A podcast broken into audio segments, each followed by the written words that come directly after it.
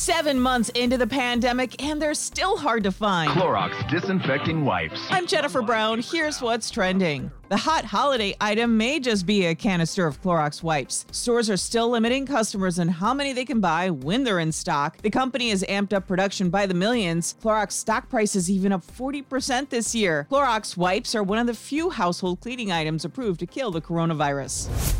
Oh, it's still happening. The vice presidential debate between Kamala Harris and VP Mike Pence, scheduled for Wednesday. All that has gone on in the recent days is a reminder that at any time a vice president could potentially have to step in for the president. So both of them now under a clearer microscope. And it didn't go unnoticed. LeBron James not waiting and leaving game three early. Lakers lost to the Miami Heat. When you walked off the court with about 10 seconds left, was that frustration or did you think the game was over? Uh, both. Game four of the NBA Finals tomorrow night.